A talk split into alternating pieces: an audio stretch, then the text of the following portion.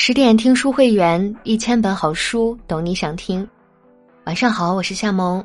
今天和你分享到的文章，关于历史上最惨嫔妃戚夫人，作者华平。我们一起来听。《甄嬛传》里有个情节，复宠后的甄嬛对曾经羞辱过她的富察贵人讲了一个故事，然后富察贵人就吓疯了。这个故事就是让人毛骨悚然的人质事件。故事的主角戚夫人是刘邦最宠爱的嫔妃。刘邦死后，她被吕后砍断四肢、挖出眼睛、割去舌头、灌哑喉咙、熏聋耳朵，然后丢弃茅厕，任其痛苦死去。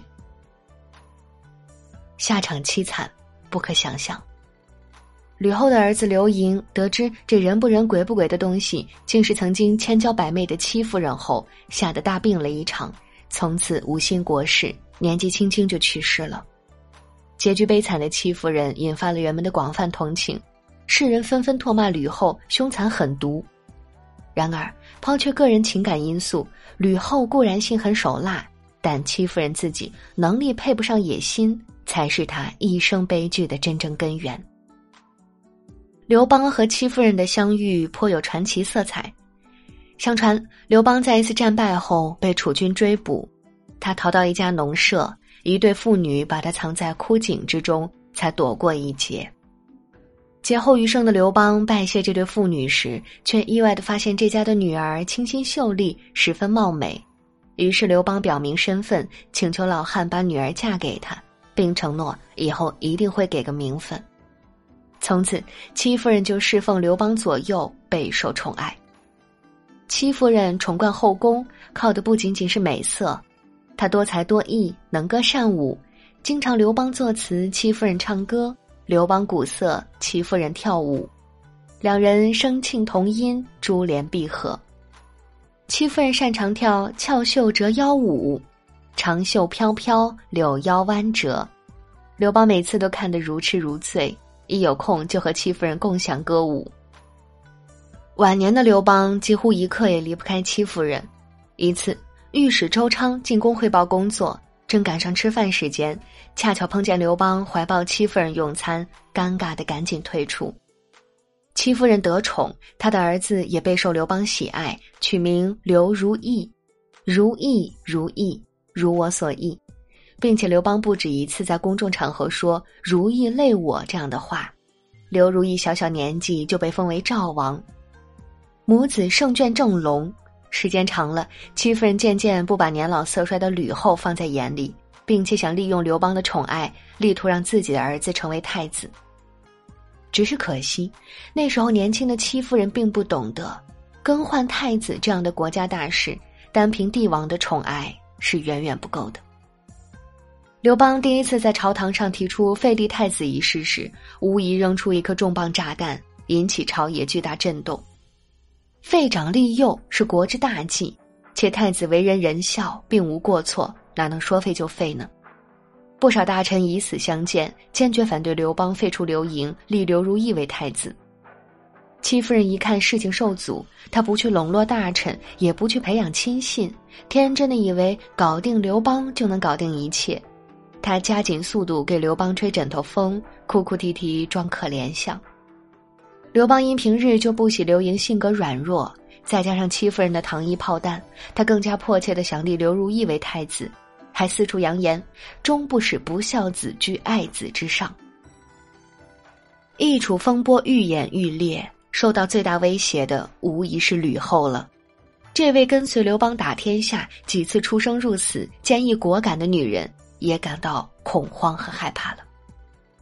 有一次，刘邦又在殿中和大臣商议废太子一事，吕后躲在一旁偷听，听见周昌激烈的反对刘邦废长立幼，吕后深受感动，竟然在周昌下殿的时候俯地跪谢，并感激的说：“今天如果不是您出面，太子的地位恐怕难以保全。”皇后跪谢大臣。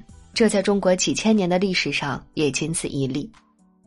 戚夫人把强悍的吕后逼到了绝境，吕后对她的恨意可想而知。从吕后击杀韩信、把持朝政来看，没有谋略的戚夫人根本不是他的对手。眼见儿子的太子之位不稳，吕后一方面积极笼络大臣，另一方面全力寻求对策。他劫持张良，逼迫张良给他出主意，在张良的建议下，请出了商山四号来辅佐太子。一次朝宴，刘邦忽然发现太子身边多出四个八十多岁的老人，白眉白须，衣着讲究。一问之下，原来是商山四号。刘邦大吃一惊。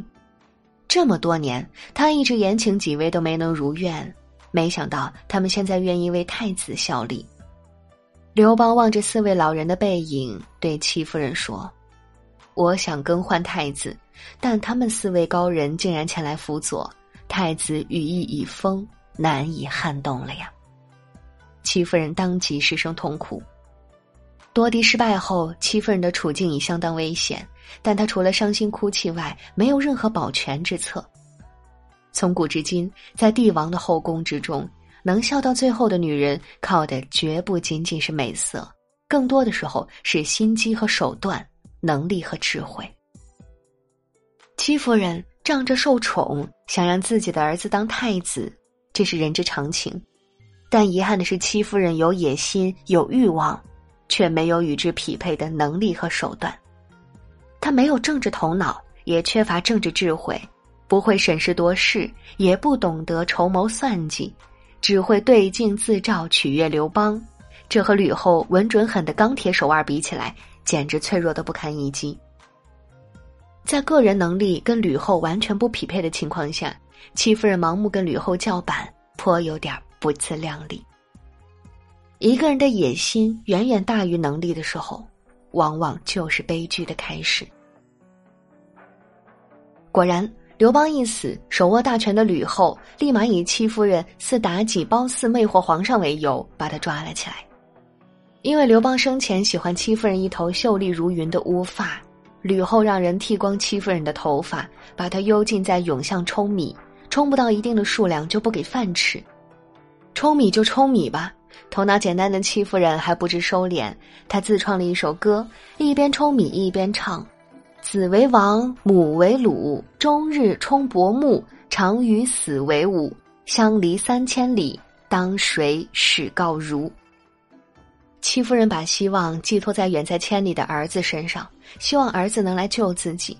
无知到近乎愚蠢的戚夫人不知道，自己此举无异于火上浇油。吕后正愁没有借口杀人呢，她赶紧制造一个。这首歌谣不但没能求来救助，反而成了儿子的催命符。刘邦临终之时，为了保护赵王刘如意，特地派了对吕后有恩的周昌去辅佐刘如意。但这次吕后不顾周昌的反对，强行派人接了刘如意进宫。在儿子刘盈的刻意保护下，吕后还是找个机会把刘如意毒死了。然后把积攒多年的怨气肆意发泄到戚夫人身上，开创了史无前例的酷刑，把戚夫人做成了人质。这真是怎一个惨字了得！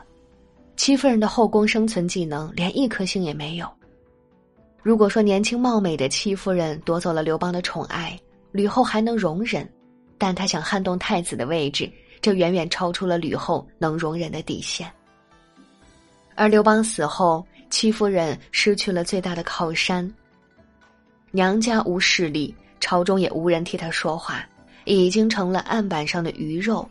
他还一味我行我素，挑衅吕后，结果连累了儿子，也害惨了自己。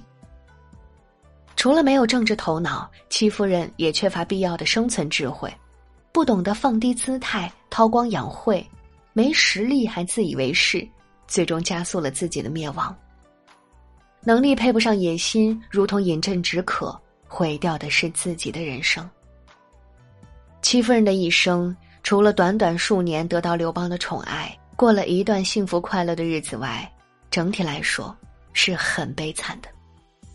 他野心勃勃，知道自己想要什么，却不知道怎样成为自己想成为的人，做成自己想做的事。能力和欲望之间差距太大，结果掉进了欲望的漩涡。卢梭说：“欲望是你想象的世界，而你的现实处境是真实的世界。欲望的世界没有界限，但是现实世界是有天花板的。二者之间的差异，才造成了你的种种烦恼和痛苦。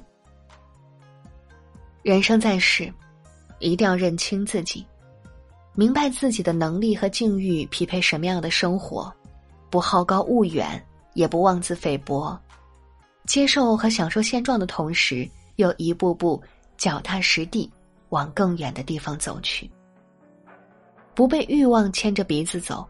在能力和欲望之间寻求一个平衡点，这样才能把握好人生方向。好啦，今天的文章就和你分享到这里。更多美文，请继续关注十点读书，也欢迎把我们推荐给你的朋友和家人，一起在阅读里成为更好的自己。我是夏萌，感谢你的收听，我们下期再见。